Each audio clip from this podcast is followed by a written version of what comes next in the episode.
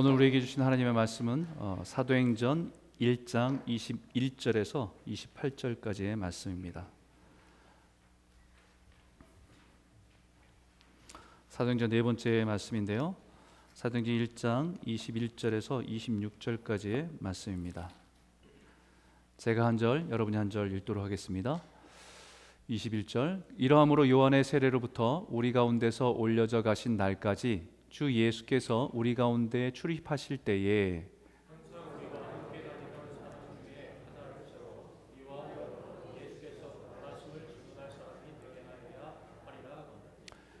그들이 두 사람을 내세우니 하나는 바사바라고도 하고 별명은 유스도라고 하는 요셉이요 하나는 마띠아라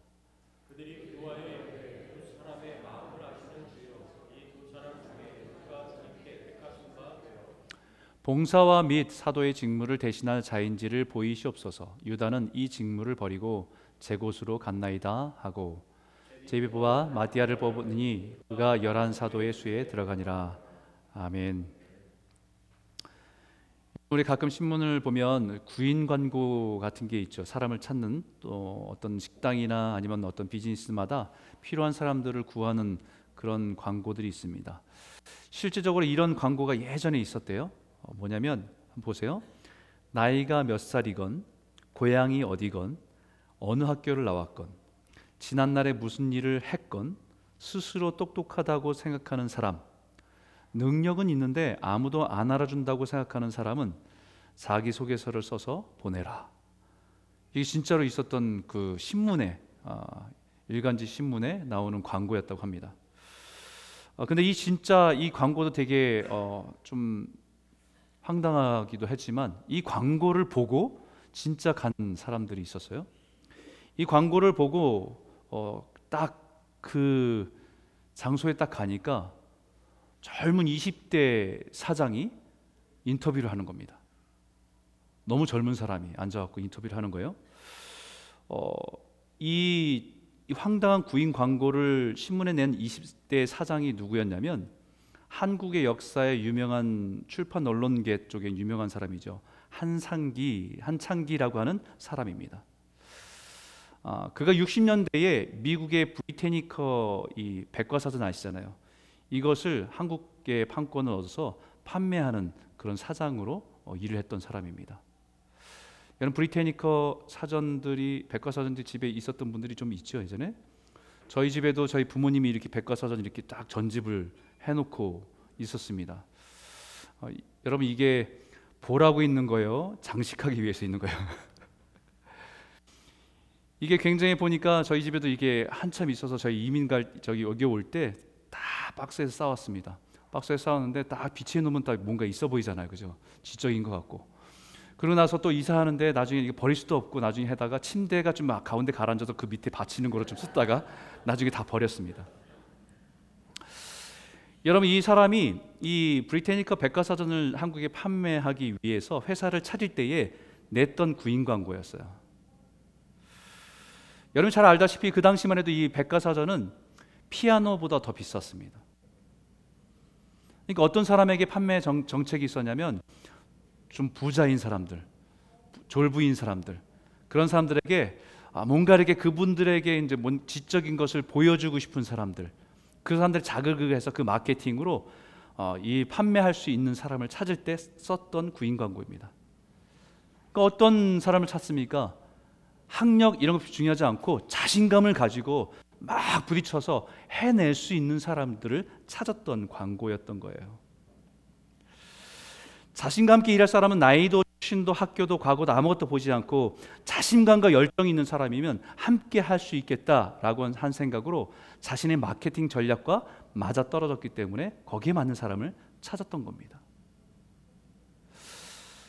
여러분 오늘 본문에도 하나님께서 사람을 찾습니다.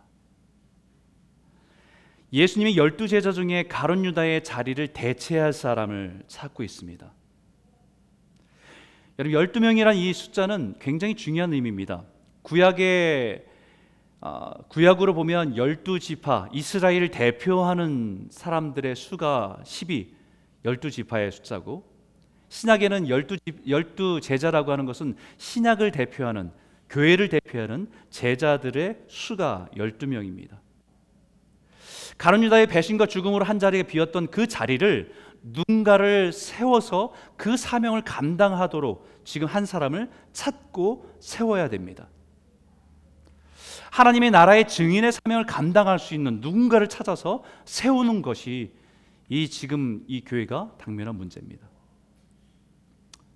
오늘 이 본문을 보면서 우리에게도 중요한 의미가 있습니다. 우리가 살아간 이 시대에 우리 또한 하나님의 나라의 증인으로 살아갈 때에 우리에게 필요한 자격과 조건은 과연 무엇일까? 오늘 본문을 통해 하나님의 나라의 증인으로 여러 자격이 필요하고 어떤 증거를 가지고 있어야 되는지를 돌아보면서 우리 신앙을 다시 돌아보는 되돌아보는 시간이 되었으면 좋겠습니다. 여기 하나님 나라의 증인을 찾을 때 중요한 조건을 두 절에 함축해서 말하는데 21절과 22절입니다. 우리 한번 다시 한번 읽어보겠습니다. 시작. 이러함으로 요한의 세례로부터 우리 가운데서 올려져 가신 날까지 주 예수께서 우리 가운데 출입하실 때에 항상 우리와 함께 다니던 사람 중에 하나를 세워 우리와 더불어 예수께서 부활하심을 증언할 사람이 되게 하여야 하리라 하거늘 예수님의 제자의 빈자리를 채울 새로운 사람을 찾는데 여기 이렇게 말합니다. 요한의 세례로부터 예수님의 부활 승천하실 때까지 주님과 동행하던 사람 중에서라고 말합니다. 예수님의 공생애를 함께한 사람이어야 한다는 것입니다. 그런데 여기에 이상한 게 요한의 세례부터라고 써 있어요. 요한의 세례로부터. 세례 요한은 여러분 잘 알다시피 예수님이 제자도 아니고 예수님의 교회를 위한 사도도 아닙니다. 예수님의 죽음과 부활도 보지 못했던 사람입니다. 그 전에 이미 헤롯에 의해서 순교를 당한 사람이 세례 요한입니다. 그럼에도 불구하고 예수님보다 먼저 이 땅에 와서 하나님의 나라를 선포하고 예수님을 통해서 이 땅에 하나님 나라가 임마음을 준비하고 예비한 사람이 세례 요한입니다. 마치 하나님의 나라라고 하는 것을 커다란 오케스트라의 교향곡이라, 교향곡이라고 얘기한다고 한다면 세례 요한의 역할은 처음 앞부분에 등장하는 서곡과 같은 역할을 한 거예요.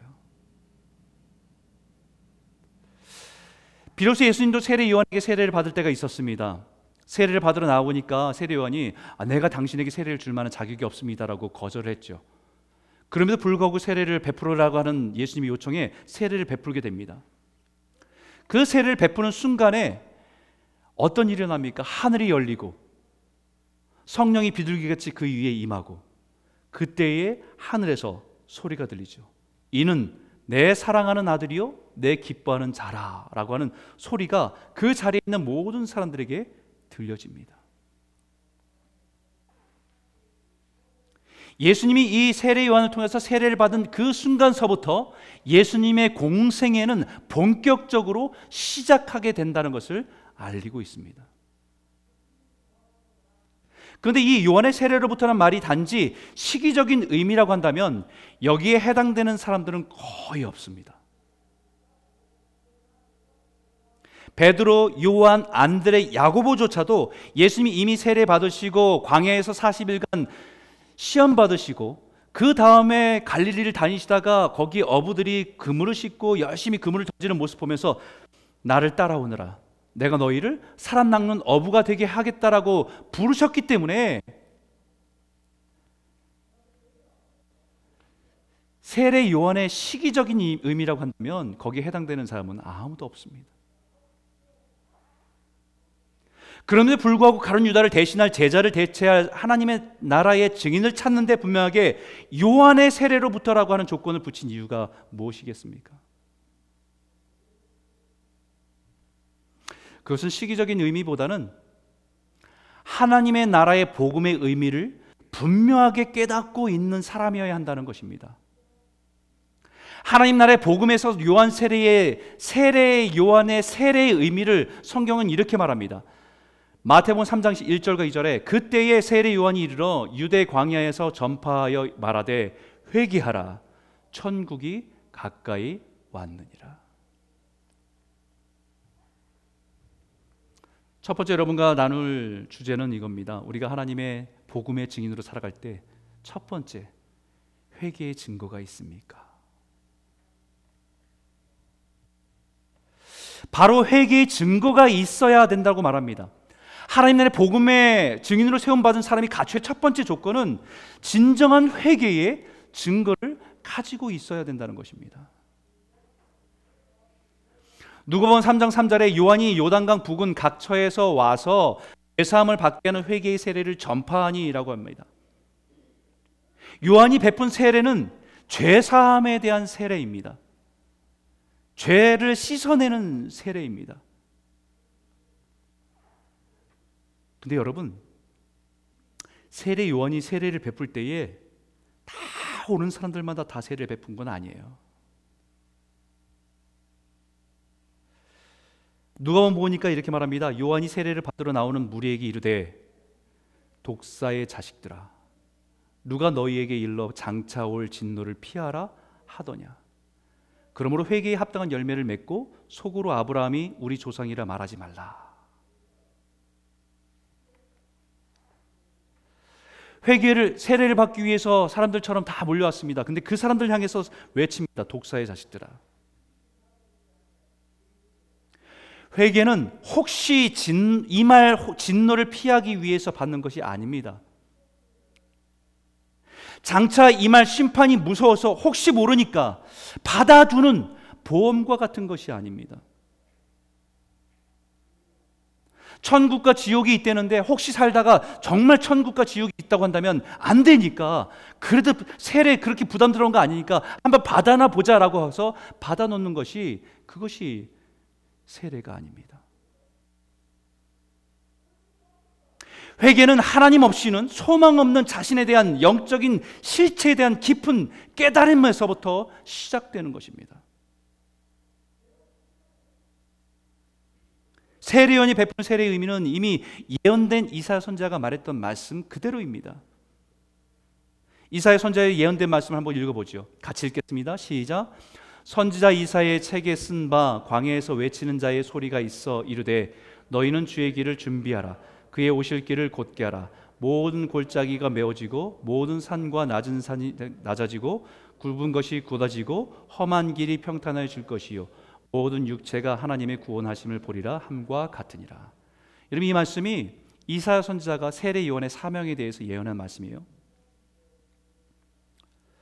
세례 요한이 회를, 세례를 베풀 때 일어나는 일들입니다. 진정한 회개는 합당한 열매가 있습니다. 주님이 내 마음에 오시도록 그 길을 예비하는 것이 회개이기 때문입니다. 근데 주님이 가까이 있음에도 불구하고 보지 못하는 사람들이 있습니다. 보지 못하는 이유는 그 마음에 크고 작은 산들이 있어서 주님을 보지 못하게 하는 거예요. 반대로 마음에 너무 깊은 골짜기가 있어서 주님을 보지 못하는 사람도 있습니다. 그 인생의 생각과 가치관들이 너무 구부러져서 주님이 보이지 않는 사람도 있습니다. 요한의 회개의 메시지는 우리가 교만하다는 것을 그 산이 있음을 알고 그것을 허물어질 때 비로소 주님을 맞이할 수 있는 준비를 하게 하는 것이 요한의 세례 요한의 메시지였습니다. 자신의 모습 때문에 열등감 때문에 상처 때문에 깊은 골짜기 속에서 열등감 속에 상처 속에서 죄책감을 가지고 있는 것 또한 그것을 메꾸고 그 사람 그대로 바라보신 하나님의 앞에서 자신이 누구인지를 발견하는 것이 회개이기도 합니다.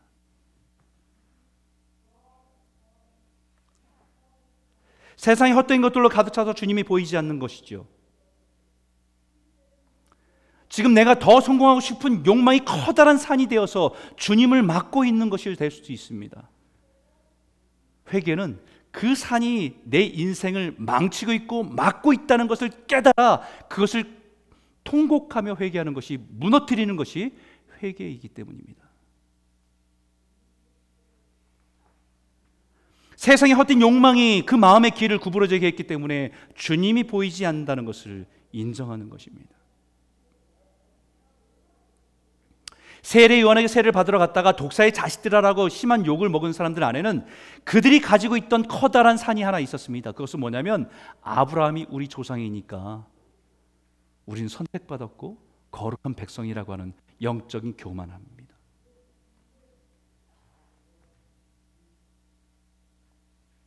그것을 허물지 않고는 주님께로 나아갈 수 없는 거예요.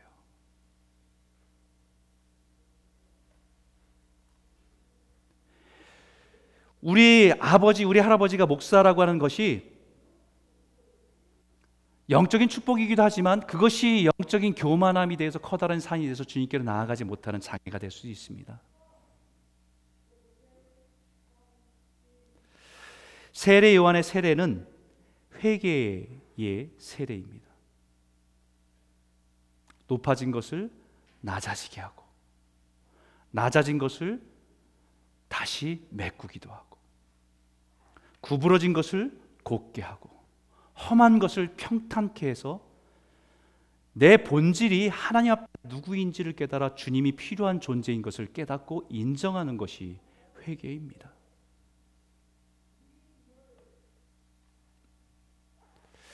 예수님의 십자가의 은혜 없이는 정말 소망 없는 비참한 존재라는 것을 깨달을 때 비로소 예수님의 십자가 너머에 영광이 보이는 겁니다.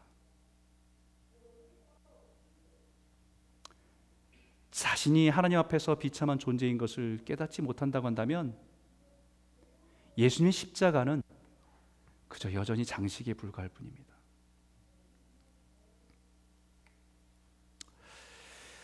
요즘에 다시 몇몇 청년들과 다시 어, 새롭게 천, 천, 어, 철로 역정의 책을 읽고 같이 나누는 그런 속으로 성경 공부를 시작하게 되었습니다. 뭐 어릴 때도 많이 읽었고요. 또 목회자가 돼서도 읽으면서 깨닫게 되는 것은 어릴 때 읽을 땐 동화처럼 읽었어요. 근데 목회자가 돼서 읽으니까 아 거기에 표현 하나하나가 정말 깊은 의미 속에 담아놨구나라는 것을 깨닫게 됩니다. 그래서 이 책을 성경 다음에 중요한 책이라고 우리에게 가르치는구나라는 것을 다시 한번 깨닫게 돼요. 그 안에 이런 내용이 있습니다. 크리스찬, 크리스찬이라고 하는 이 주인공이 자기 영적인 본질을 깨달으면 너무 고통해요. 그 고통을 표현하는 것이 인스, 그 자기 어깨에 커다란 짐을 짊어지고 있는 모습으로 표현합니다. 자신의 영적인 실체 앞에서 정말 어떻게 이것을 해결해야 될지 알 수 없는 그런 혼란함 속에서 그 고통의 문제를 껴안고 있는 크리스찬의 모습을 보여줘요. 그러다가 이제 걸어갑니다. 걸어가면서 십자가의 언덕을 향해 걸어가다가 십자가의 그 영광의 빛 앞에서 비로소 그 자유함을 얻어서 그 모든 짐들이 풀어져 나가는 자유함을 누리게 돼요. 그동안 짊어졌던 모든 짐의 삶의 짐의 모든 영적인 문제까지도 다 풀어져서 그 십자가 앞에서 자유함을 누리게 되는 이 크리스찬의 모습을 보게 됩니다. 그러면서 언덕을 내려가요. 내려가서 좁은 길에 순례길을 이제 시작하게 됩니다. 좀 가다 보니까 그 순례길은 좁지만 한쪽엔 울타리가 쳐져 있어요. 그 좁은 길을 계속 가는데 갑자기 이 울타리를 한 두 사람이 뛰어서 두, 들어옵니다. 깜짝 놀랐어요. 그 도대체 당신 어디를 향해서 가냐고 물어보니까 그 사람들이 한 얘기가 우리는 찬양과 영광이 넘치는 시온산을 향해서 간다는 겁니다. 자기하고 목적지가 똑같아요. 어, 그래 처음에는 너무 좋아해서 좋아해서 우리 같은 동행이구나라고 너무 기뻤습니다. 그런데 가만 보니까 좀 이상해요. 그 그들에게 질문합니다. 근데 당신들은 저 위에 있는 십자가의 언덕과 좁은 문을 통해서 온 것이지 아니지 않습니까? 라고 질문해요. 그래서 그 사람들이 대답을 합니다. 그건 불필요하고 번거로운 일이고 이렇게 쉽게 갈 수 있는 길이 있는데 무엇하러 그 그것을 언덕까지 올라가냐고 울타리만 뛰어넘어 들어오면 되는데 그리고 오히려 그것을 지혜롭다고 당당하게 여겼습니다. 그렇게 해서 그 사람들과 같이 순례길을 같이 걸어가는데 계속 대화하면 할수록 그 사람들과 뭔가 좀 다르다는 것을 느꼈어요. 그래서 조금씩 거리가 멀어집니다. 그러다 갈림길이 나타났어요. 갈림길이 나타났는데 이 크리스찬은 자신이 걸어야 할 길이 좁은 길이고 고든 길을 향해서 걸어가야 된다는 것 때문에 언덕을 향해서 곧게 계속해서 올라가기로 합니다. 언덕이었어요. 힘겹게 올라갑니다. 그런데 이 두 사람은 언덕을 향해 올라가기보다는 양쪽에 평평하고 괜찮은 길들이 보이는 겁니다. 그래서 두 사람은 그 길을 선택해서 그 길을 따라갑니다. 그 길의 이름은 위험과 파멸이었습니다.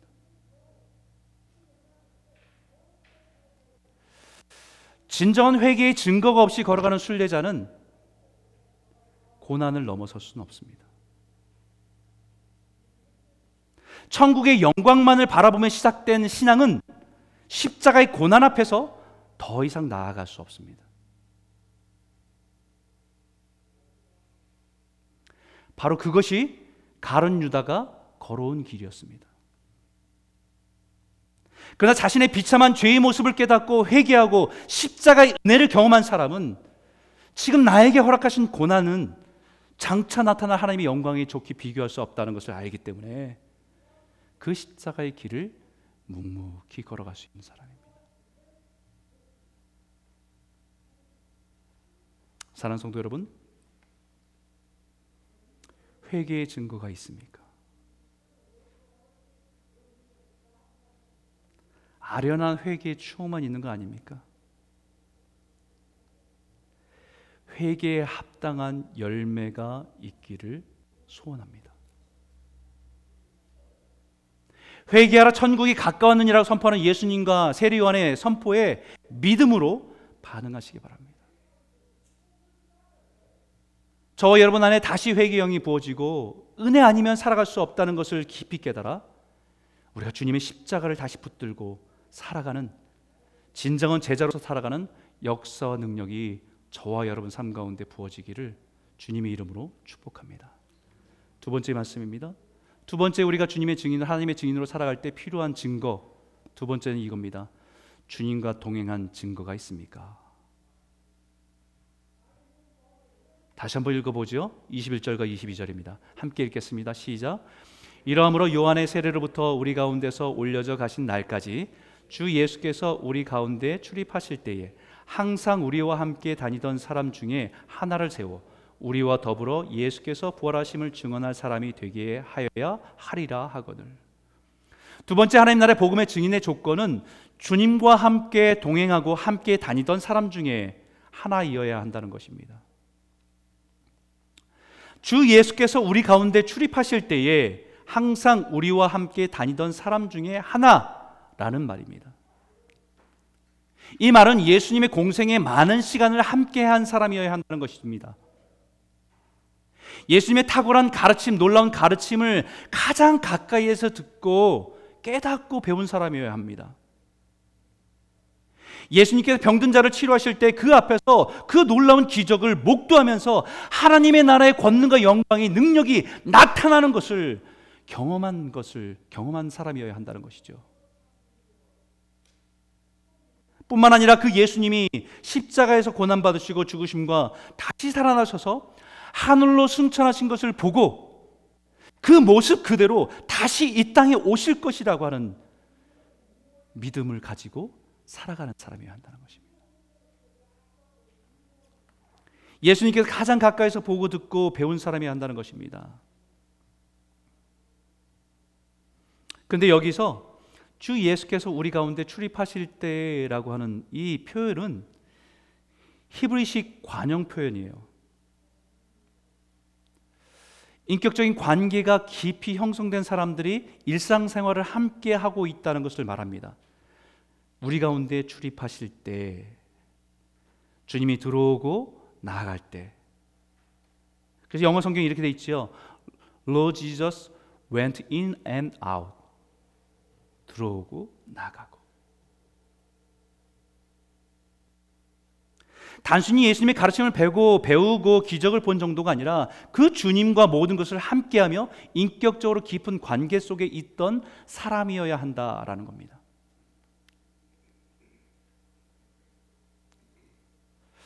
가론 유다가 실족하고 시험에 들어 예수님을 배반한 것은 예수님의 가르침이 부족해서가 아닙니다. 예수님의 놀라운 기적이 일어날 때, 그 기적을 행할 때, 그 자리에 없었던 사람이 아닙니다. 모든 시간을 함께 했습니다. 그런데 예수님과 깊은 관계 가운데 서지 못했습니다. 누가복음 22장 2절과 6절에 보면 이렇게 말합니다. 열둘 중에 하나인 가로딘이라 부르는 유다에게 사탄이 들어가니 이에 유다가 대제사장들과 성전 경비대장들에게 가서 예수를 넘겨줄 방도를 의논하며 그들이 기뻐하며 돈을 주기로 언약하는지라 유다가 허락하고 예수를 무리가 없을 때에 넘겨줄 기회를 찾더라. 가론 유다에게 누가 출입합니까? 사탄이 출입합니다. 탐욕이 가득 차 있습니다. 사탄과 탐욕이 그 자기 마음에 자리 잡도록 허락해 준 것입니다. 자신의 인생의 주인이 되어주기를 허락한 것입니다. 예수님이 들어갈 자리가 없습니다. 예수님이 자신의 마음에 들어오기를 거절한 것입니다. 밀어낸 것입니다. 예수님의 가르침을 들었고 기적을 보았어도 예수님과 인격적인 깊은 관계에 들어가지 못한 것입니다. 스스로 거부한 것입니다. 몸은 예수님과 함께 했지만 그의 마음은 이미 떠나 있었습니다. 이것은 오늘 우리에게도 마찬가지죠. 어릴 때부터 부모를 따라 교회에 다닌 것이 주님과 동행했다는 증거는 아닙니다. 교회에서 여러 가지 직분을 가지고 다니고 있는 것이 주님과 동행했다고 하는 증거가 될 수는 없습니다. 예수님이 인격적으로 깊은 만남 가운데 살아가는 것이 주님이 우리 가운데 출입하시는 동행입니다. 창세기 신비의 인물인 에녹이라는 사람이 있지요. 죽음을 거치지 않고 하나님께서 데려가신 신비의 인물입니다. 그 에녹의 인생과 신앙을 대표하는 한 단어가 동행입니다. 창세기 5장 24절에 에녹이 하나님과 동행하더니 하나님이 그를 데리, 데려가심으로 세상이 잊지 아니하더라. 그리고 또 세상의 모든 죄악이 가득할 때 하나님께서 물로 이 땅을 심판하시기로 결정하실 때에 하나님의 은혜를 받은 인물이 노아입니다. 그 험악한 세상에서 믿음으로 살아가고 의인이라 칭함받았던 노아의 인생을 대표하는 단어 또한 동행입니다. 이 말씀 한번 읽어볼까요? 창세기 6장에 있는 말씀입니다. 함께 읽겠습니다. 시작. 그러나 노아는 여호와께 은혜를 입었더라. 이것이 노아의 족본이라. 노아는 의인이요 당대의 완전한 자라. 그는 하나님과 동행하였으며.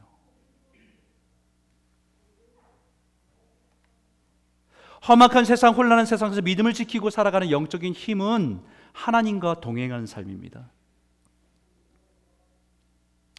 하나님과 동행하는 삶은 믿음으로 기도하고 믿음으로 말씀에 순종하는 그때 하나님과 친밀한 교제 가운데 있는 삶을 하나님과 동행하는 삶이다라고 말합니다.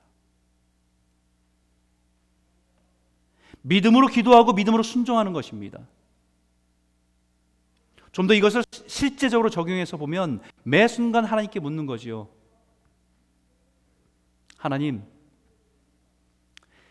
제 생각이 하나님 뜻에 합당합니까? 하나님, 제가 지금 하려고 하는 일이, 지금 제가 하려고 하는 말이 주님이 기뻐하시는 것 맞습니까? 주님, 제가 지금 결정하라고 하는 이, 이 결정이 주님 보시기에 올바른 결정입니까?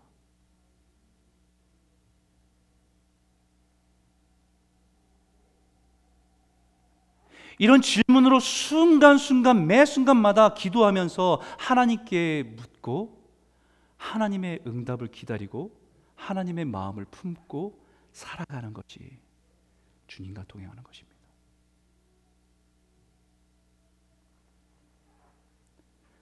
하나님께 우리가 물으면 하나님은 우리를 깨닫게 해주실 것입니다.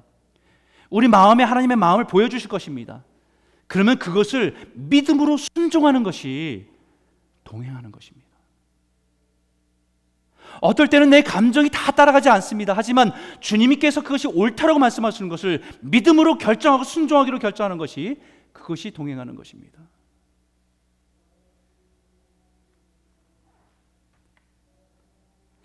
사랑하는 성도 여러분, 올해 한 해 주님과 동행하는 삶을 살아보지 않겠습니까? 어린아이가 어머니 손을 꼭 붙들고 가면서 이것저것 물어보잖아요. 엄마 이건 뭐예요? 이건 저건 뭐예요? 그렇게 길을 걸어가면서 걸어가는 것처럼 인생이 힘겹고 어려운 시 길을 걸어가며 하나님과 동행하는 것은 주님과 소통하는 그리고 그 길을 행복하고 기쁨 가운데 걸어가는 삶입니다. 올해 우리 안에 어떤 일이 있을지 모르겠어요. 하지만 우리가 주님 손을 꼭 붙들고 매 순간마다 주님께 의탁하고 묻고 그 마음을 품고 동행하는 그 기쁨으로 살아가는 저와 여러분 모두가 되시길 주의 이름으로 축복합니다. 세 번째는요. 세 번째 증거가 있어야 돼요. 기도 응답에 대한 증거가 있습니까? 여러분 여기에 가룟 유다를 대신할 증인으로 후보를 뽑았는데 두 사람이 선출됐어요. 한 사람은 바사바라고 하는 사람이고 별명이 유수도라고 하는 별명이 있고 유대인의 이름은 요셉이라고 하는 사람의 이름입니다. 바사바, 유수도, 요셉이라고 하는 별명까지 있는 유수도라고 하는 로마식의 이름의 의미는 정의롭다라고 하는 의미입니다. 정의. 그러니까 사람들이 볼 때 이 사람이 굉장히 의로운 사람, 정의로운 사람이라고 칭찬받고 그런 별명을 갖고 있던 사람이 바사바라는 사람이래요. 또 한, 다른 한 사람은 마띠아라고 하는 여호와의 선물이라고 하는 이름의 뜻을 갖고 있는 마띠아라고 하는 사람이 있습니다. 여러분 후보가 한 사람이면 다행이지만 아니면 두 사람 두 사람을 채우는 자리면 괜찮지만 한 사람을 채워야 되는데 두 사람이 후보가 됐습니다. 어려운 일이에요.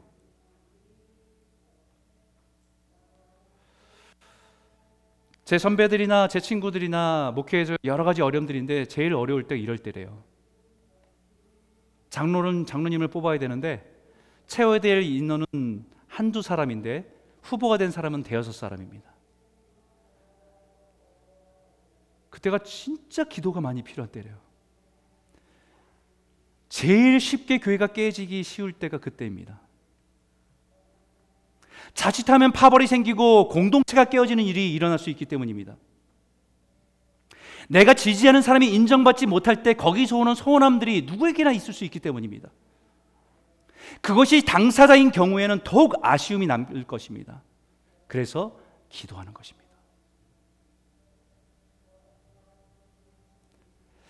24절 25절 보십시오. 그들이 기도하여 이르되 무 사람의 마음을 아시는 주여 이 두 사람 중에 누가 주인님께 택하신 바 되어 봉사와 및 사도의 직무를 대신할 자인지를 보이시옵소서. 유다는 이 직무를 버리고 제 곳으로 갔나이다 하고 모인 사람들 함께 기도하면서 누구를 뽑아야 될지 하나님께 지혜를 달라고 기도했습니다. 그리고 제비를 뽑았어요. 그리고 마띠아가 선출됐습니다. 마띠아가 선출되어서 열두 번째 사도로 임명이 됐습니다. 반대로 얘기하면 바사바는 떨어졌습니다. 저는 문득 이런 생각을 하게 됐어요. 만약에 바사바가 정말 증인으로서 자격이 있는데 잘못된 선택이었다고 한다면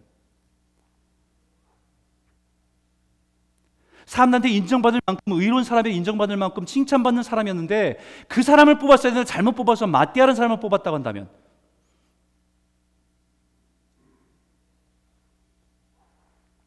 어떻게 됐을까? 바사바가 정말 예수 그리스도의 부활을 목격하고 그 증인으로 살고자 하는 순전한 마음을 가진 사람이었다고 한다면 그가 열두 사도의 선택이 되든 안 되든 그는 증인으로서 자신의 사명을 감당할 것입니다. 근데 만약에 그가 12명의 사도의 마지막 사도를 인정받는 자리에서 탈락한 것 때문에 마음이 상하고 예수님의 제자로서 살아가는 길에서 벗어나 삐졌다고 한다면 그거야말로 잘 된 일입니다.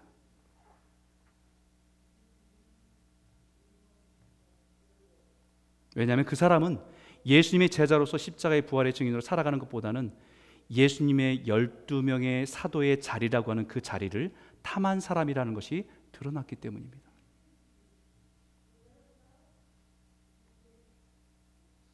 마가다락방에 모인 사람들이 다 기도했습니다. 내가 지지하고 응원한 사람을 생각하면 기도한 사람도 있을 겁니다. 거기 후보가 된 바사바라는 사람도 기도했고 마띠한 사람들도 기도했습니다. 어떤 마음을 가지고 기도했는지는 모르겠습니다. 그 영광스러운 그 자리에 뽑히게 해달라고 기도했을 수도 있고, 아, 그 자리 너무 부담스러워서 좀 피하게 해달라고 기도했을지도 모릅니다. 그러나 중요한 것은 기도 후에 제비를 뽑아 결정된 그 모든 결정에 모두가 순종했다는 것입니다. 내가 원하고 바라는 대로 되었든 안 되었든 기도의 응답에 순종했다는 것입니다.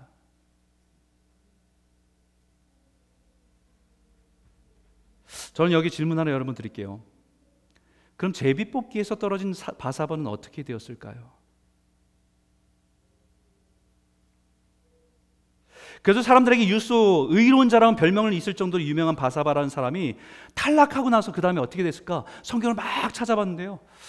동명이인 동, 아, 이름이 똑같은 사람은 한 사람이 있어요. 근데 그 사람인지는 아닌지는 성경학자들마다 다릅니다.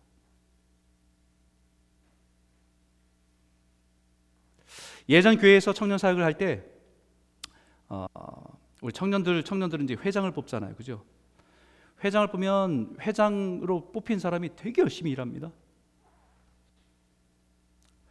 대단히 열심히 일해요. 교회 청년들에게 막 교회 와서 막 중요하다고 청년 사기 중요하다고 교회 부흥이 청년에 달렸다고 깨어 있어야 한다고 막 부르짖으면서 정말 열심히 이렇게 일합니다. 청년들 모이는데 참 열심히 뛰어다니는 청년들이었습니다. 그러다가 1년이 지나서 그 청년 회장이 자리를 내려놓게 됐어요. 다른 사람이 청년 회장이 됐습니다. 그 다음부터는 보이지 않아요. 심지어는 예배조차도 참여하는 것을 잘 안 하는 것을 보게 돼요.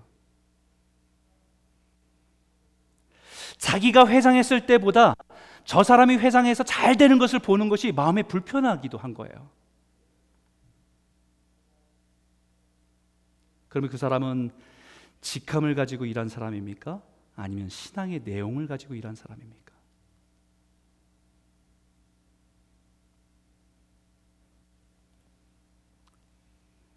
성경이 이 바사바란 인물에 대해서 그 후에 어떤 인물로 살았는지는 성경에 기록되어 있지 않아요. 하지만 여러 역사적인 문헌에 조금 힌트가 있는 것은 여전히 그가 세인트 바사바라고 하는 이름을 얻어서 초대교회의 중요한 일꾼으로 역할을 했다는 것은 남겨져 있습니다. 열두 사도에 뽑혔든 뽑히지 않았든 기도의 응답에 대한 증거를 가지고 살아가는 것은 내가 기도한 대로 이루어지지 않아도 나의 신앙의 본분을 지키며 살아간 삶 그 자체가 증거입니다.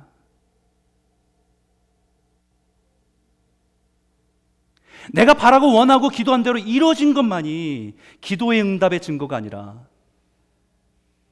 내가 바라고 원하고 기도한 대로 이루어지지 않아서 때론 실망하고 때론 남 낙심되지만 그럼에도 불구하고 내가 하나님 나라의 증인으로서 살아가는 그 삶에는 변함없이 살아가는 것이 삶의 증거라는 거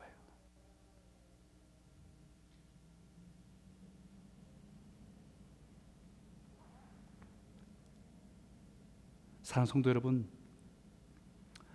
올해 안에 먼저 여러분들 안에 기도가 회복되길 원합니다. 그래서 우리 안에 삶의 모든 문제 앞에 간절히 기도하고 간구했던 그 모든 것이 응답되어서 하나님이 이렇게 하셨어요. 하나님이 이것을 나에게 응답 주셨습니다라고 하는 기도의 응답도 가지고 살아야 되지만 그것도 풍성해야 되지만 내가 그렇게 원하고 간구하고 기도했지만 되지 않아서 원하는 대로 되지 않은 것 때문에 실망하고 낙심됐지만 그러나 변함없이 하나님의 선하심을 바라보면서 그 믿음의 자리에서 변함없이 믿음으로 살아가는 그 삶 자체가 또 다른 증거라는 것을 우리에게 말하고 있는 거예요.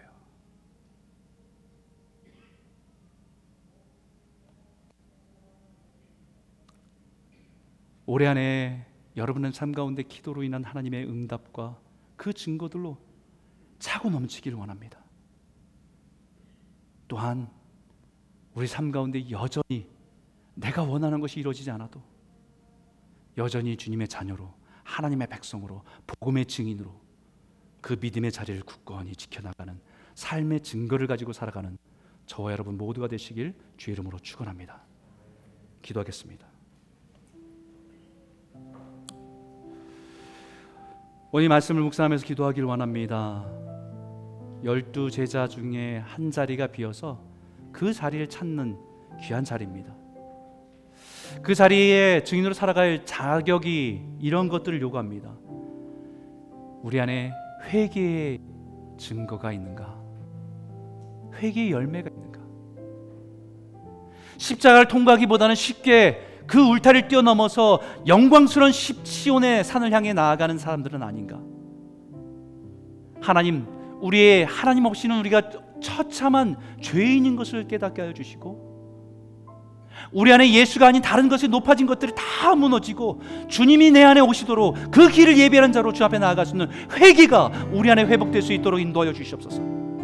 이미 오래전에 예수를 믿으면서 그 회개한 증거가 있지만 살아가면서 또 다른 산이 우리 안에 예수를 막 가로막고 있는 것이 있다고 한다면 지금 우리가 회개할 때는 것을 깨닫게 하셔서 회개 영을 부어주시고 회개의 눈물을 회복시켜 주셔서 주님 예수님의 십자가의 보혈로 우리를 씻음 얻는 회복이 일어날 수 있도록 인도하여 주시옵소서. 우리가 살아가는 매 순간마다 예수님의 인격적인 교 제 속에서 주님과 동행하는 삶을 살게 하여 주시기 원합니다. 영적으로 혼란한 세상 속에서 주님과 동행하는 그 길을 걸어갈 때 온전한 길을 걷게 하여 주시옵소서 우리 놓여 있는 수많은 문제 앞에서 기도를 구하고 기도의 응답을 받고 그 증거로 살아가게 하여 주시고 뿐만 아니라 그, 그 응답을 따라 믿음으로 살아내는 하나님의 백성의 증거를 가지고 살아가는 저희가 되게 인도하여 주실 줄 믿습니다. 간구하며 기도하겠습니다. 하나님 아버지 감사합니다 하나님 아버지 오늘 이 말씀을 통해서 우리가 아버지 이 땅에 살아가는 하나님 백성으로서 회개해야 될 때를 알게 하여 주셔서 주님이 가까이 오심을 깨달아 우리가 회개하며 주님 앞에 진정으로 믿음으로 나아가는 자들 인도하여 주시옵소서. 이미 주님을 영접하고 살아가는 우리 마음 가운데 수많은 산들이 우리 자리 잡고 있는 것을 깨뜨리고 무너지게 하여 주셔서 주님이 내 안에 들어오시도록 주님이 나를 다스리시도록 주 앞에 내 나아가는 자로 설 수 있도록 인도하여 주시옵소서. 오늘도 십자가의 보혈이 정결케 하시는 은혜가 있게 하여 주시고 십자가의 보혈의 능력이 우리를 새롭게 하시는 은혜가 있게 인도하여 주셔서 깨끗함을 가지고 정결함을 가지고 주님랑 되시는 주님을 맞이할 수 있는 성도로 설 수 있도록 인도하여 주시고 붙잡아 주시옵소서. 하나님 아버지 매 순간순간마다 하나님과 동행하는 삶을 배우기 원합니다. 묻고 기도하며 하나님의 응답을 가지고 하나님의 뜻을 가지고 살아가는 믿음으로 살아가는 동행하는 삶이 되게 인도하여 주셔서 혼란한 세상 속에서 우리가 마땅히 걸어갈 길 찾아갈 수 있는 저희 되게 인도하여 주시옵소서. 하나님 아버지 우리가 또한 이 말씀을 통해서 우리가 정말 우리 삶 가운데 기도의 응답의 증거를 가지고 살아가기 원합니다. 내가 바라고 원하는 것을 간구할 때 주님께서 놀라운 역사를 통해서 나에게 주신 기도의 응답을 붙들고 살게 하여 주시고 뿐만 아니라 하나님 아버지 내가 원하고 원하고 바라던 것들이 되지 않아 때론 실망과 절망 속에서도 우리가 하나님의 자녀이고 하나님의 백성이고 우리 증인이라는 사실들 앞에 믿음의 그 길을 걸어가는 증거가 있도록 인도 하여 주시고 잡아 주시옵소서 믿음으로 살아가는 성도 되게 하여 주시고 우리가 그 증인의 삶을 감당하는 교회가 될 수 있도록 인도하여 주시고 잡아 주시옵소서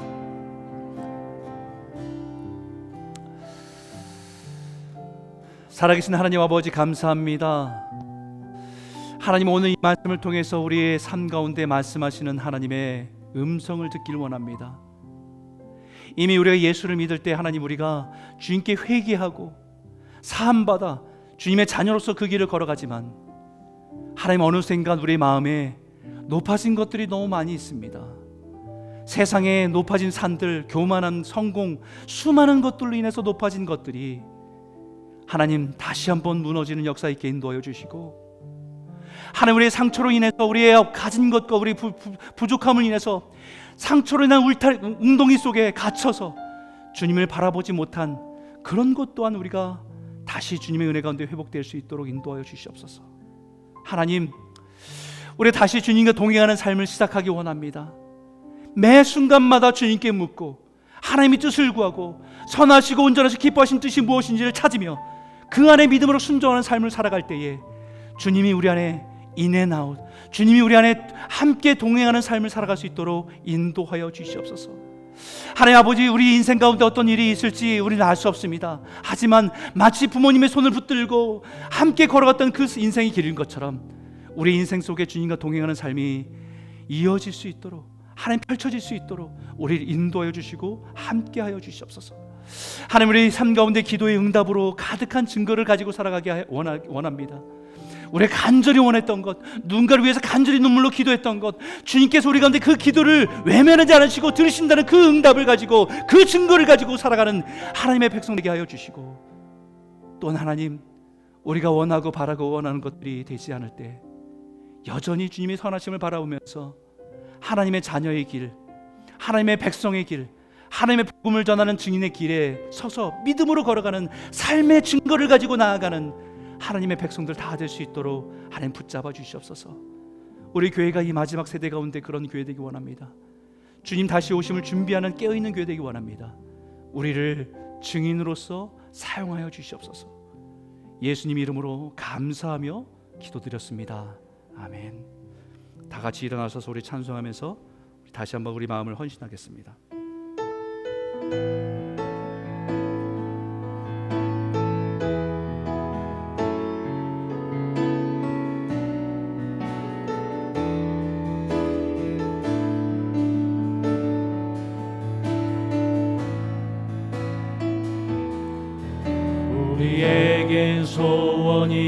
하나인데. 주님 다시 오실 그날까지 우리 가슴에 새긴 주의 십자가 살아 나의 교회를 사랑케 하네. 주의 교회를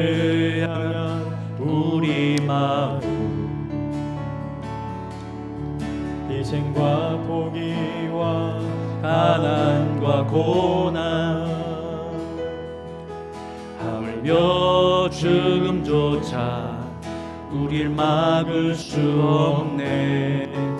우리 교회는 이 땅의 희망 교회를 교회 되게 예배 예배 되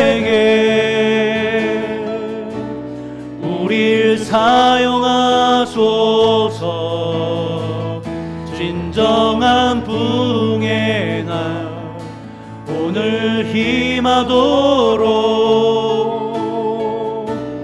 우릴 사용하소서. 성령 안에 예배하리라. 자유의 마음으로 사랑으로 사역하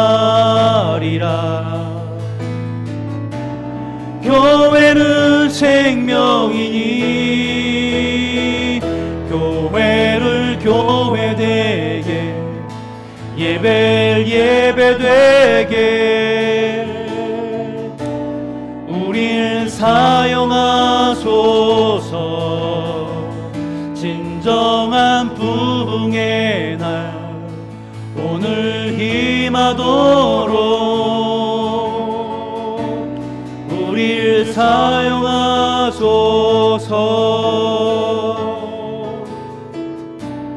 우릴 사 용하소서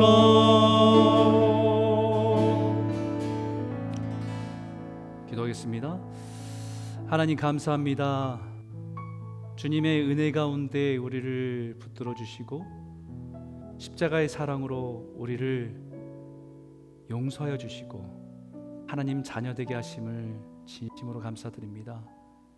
하나님 우리에게 주님의 자녀가 되어서 걸어가는 여정 속에 계속해서 솟아오르는 세상의 욕망들을 무너뜨리시고 새롭게 해주셔서 정결한 하나님의 백성도로 살아갈 수 있도록 인도하여 주시옵소서.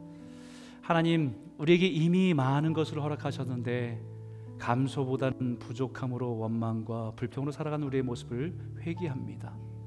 하나님, 주님의 것을 주님께 감사함으로 귀한 재물을 귀한 예물을 주님께 드립니다.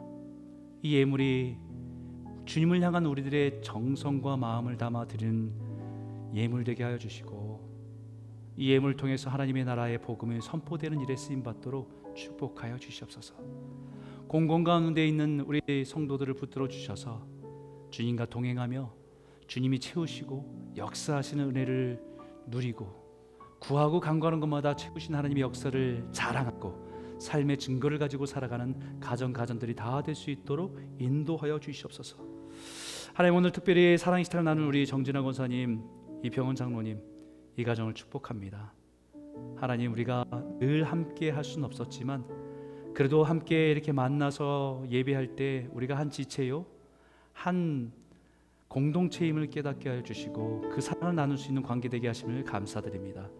어느 곳에 있든지 간에 하나님의 귀한 일꾼 되어서 복음의 증인 되어 살아가는 복된 가정 되게 하여 주시고 이곳에 있는 그 자녀의 가정에 하나님 복의 복을 더하여 주셔서 구하는 것마다 하나님께 기도하는 것마다 하나님께서 그들에게 사랑하시는 그 하나님의 증표와 증거를 가지고 붙들고 살아가는 가정 되게 하여 주시고 때로는 그들이 원하고 바라는 것에 거절과 응답되지 않는 것에 고통할 때도 있지만 주님을 붙들고 살아가는 그 축복이 복이라는 것을 깨달는 복된 가정도 다될 수 있도록 허락하여 주시옵소서.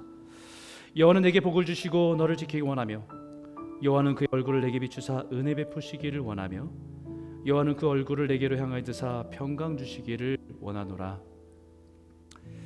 이제는 우리 주 예수 그리스도의 은혜와 하나님 아버지의 무한하신 사랑하심과 성령님의 역사하심이 교통하심이 오늘 우리가 하나님의 나라의 증인으로서 회개의 증거를 갖기를 원하고 주님과 동행하는 증거를 갖기를 원하고 우리의 기도의 응답의 증거를 붙들고 살아가기를 다짐하는 우리 모든 성도님들 머리 머리 위에 가정과 기업 위에 지금도 복음을 들고 세상 땅 끝에서 복음을 전하시는 그 선교사님들과 그 땅 위에 이제로부터 영원토록 함께 있기를 간절히 축원하옵나이다.